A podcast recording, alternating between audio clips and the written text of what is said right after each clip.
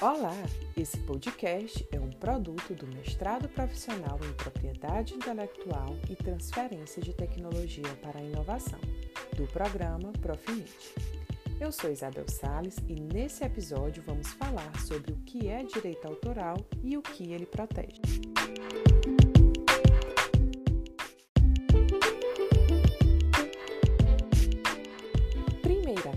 Precisamos entender que a propriedade intelectual é tudo aquilo que pode ser considerado como inventividade e envolve tudo do intelecto humano. Então, é a capacidade humana de criar coisas. Logo, esse autor ou esse inventor, ele precisa de um estímulo para continuar criando. E esse incentivo é a propriedade intelectual que é uma garantia de que esta invenção ela estará protegida juridicamente. A propriedade intelectual ela está dividida em duas grandes categorias, que é a propriedade industrial e os direitos autorais. A propriedade industrial ela está ligada a marcas, patentes, desenhos industriais, enfim, tudo aquilo mais voltado para a parte industrial, comercial. E os direitos autorais, que é o nosso tema de hoje, está mais voltado para a criação do espírito sem necessariamente pensar na parte econômica. Logo, os direitos autorais é um conjunto de prerrogativas jurídicas que tem como objetivo proteger a obra.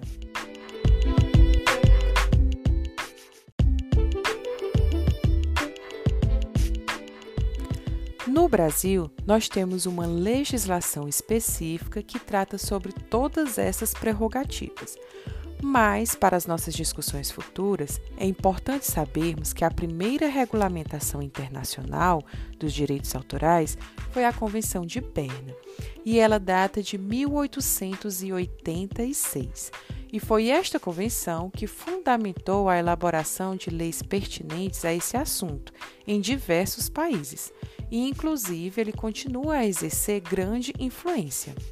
No Brasil, essa convenção ela foi aderida por meio de um decreto em 1975, mas foi em 1998 que surgiu a famosa LDA, Lei de Direitos Autorais, que é a nossa lei número 9610.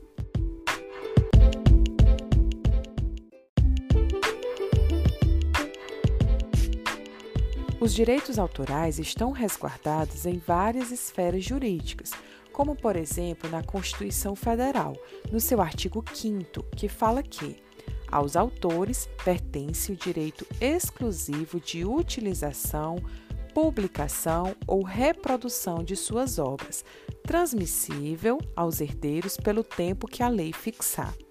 Então, na LDA, é fixado o tempo de 70 anos após a sua morte. Então, o autor, enquanto vivo, ele tem o direito exclusivo de utilização da sua obra. E, após a sua morte, até 70 anos, os herdeiros também têm esse direito exclusivo. Que direitos são esses? Então, já vamos fazer um link com a LDA. Na LDA, ele fala sobre dois tipos de direito, quais sejam direito moral e direito patrimonial. Esse do artigo 5 se refere ao direito patrimonial.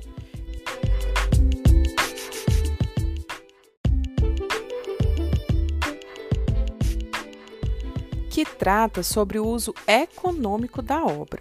Então, os direitos patrimoniais do autor, eles nascem no momento em que ele divulga a obra, e eles são transferíveis, não apenas por morte, mas também existe essa possibilidade de transferência enquanto o autor está vivo. E existem duas formas que são mais praticadas para a transferência desse direito autoral, que são licenciamento e cessão. Por licenciamento, o autor ele permite que um terceiro se utilize da sua obra por um determinado tempo.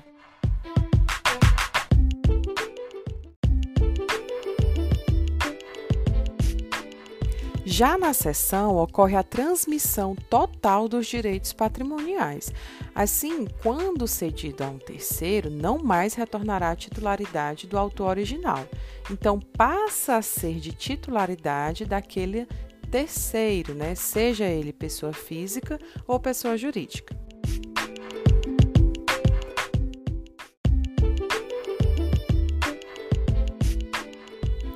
Existem também os direitos morais. E para exemplificar, eu vou citar o artigo 186 do Código Civil, que fala: aquele que, por ação ou omissão voluntária, negligência ou imprudência, violar direito e causar dano a outrem, ainda que exclusivamente moral, comete ato ilícito.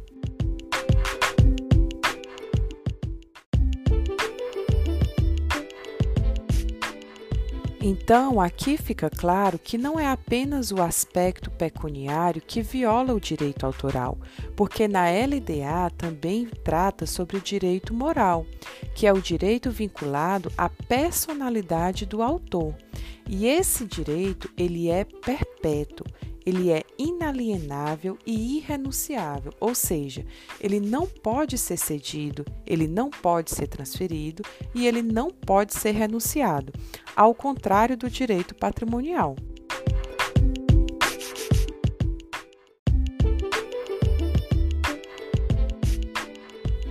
Esse direito ele liga o autor à obra. E esse direito o autor tem de reivindicar a qualquer tempo a autoria da obra e de ter o seu nome ou pseudônimo vinculado à obra sempre que utilizada.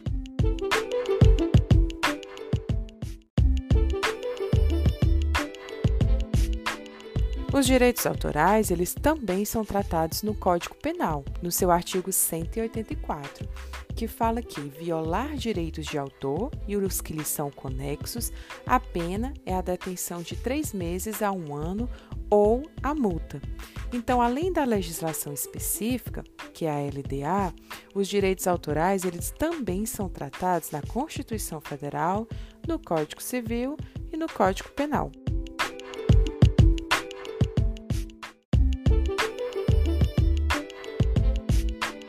Bom, e agora focando na LDA, o que que a legislação ela considera como uma obra que pode ser protegida?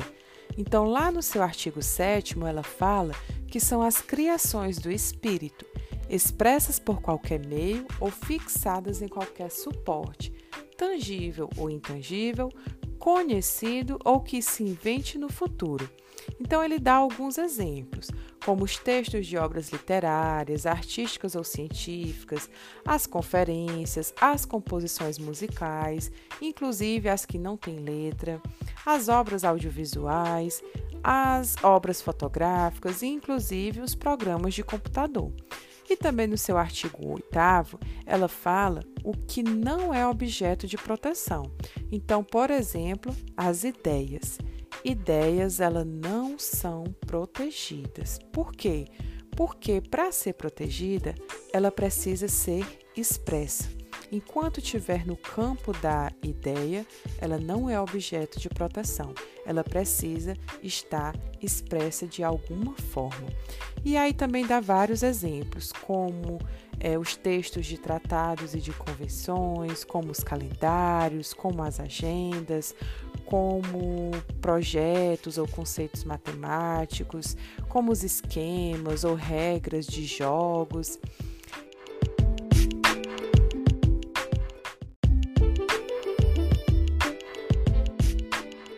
Bom, então tudo que é considerado obra, ela não precisa ser registrada para que ela seja protegida mas o registro ele facilita a garantia dos direitos autorais para problemas futuros na esfera judicial. E esse registro ele pode ser feito em diferentes órgãos. As produções literárias, por exemplo, elas são registradas na Biblioteca Nacional.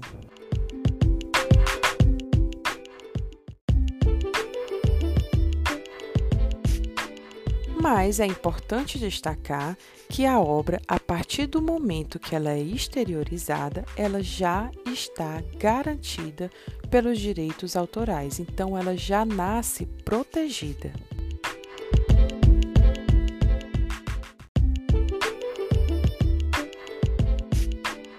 Então, pessoal, existem muitas discussões acerca dos direitos autorais.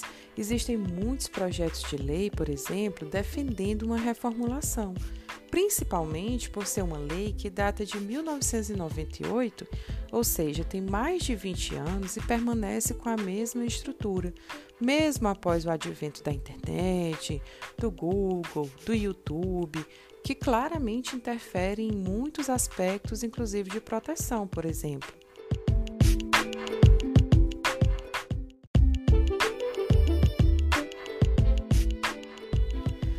Quanto aos materiais didáticos, a legislação brasileira não é clara como as normas de outros países. Os Estados Unidos, por exemplo, ele tem uma doutrina que limita os direitos de autor em casos especiais.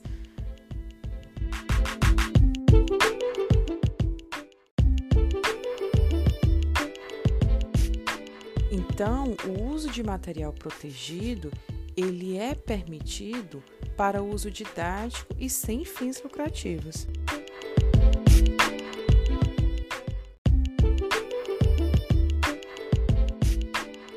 No Brasil, nós temos no artigo 46 da LDA o que pode ser reproduzido sem violar os direitos autorais. Mas isso nós vamos deixar para o nosso próximo episódio, que nós iremos falar sobre os direitos autorais para fins educacionais.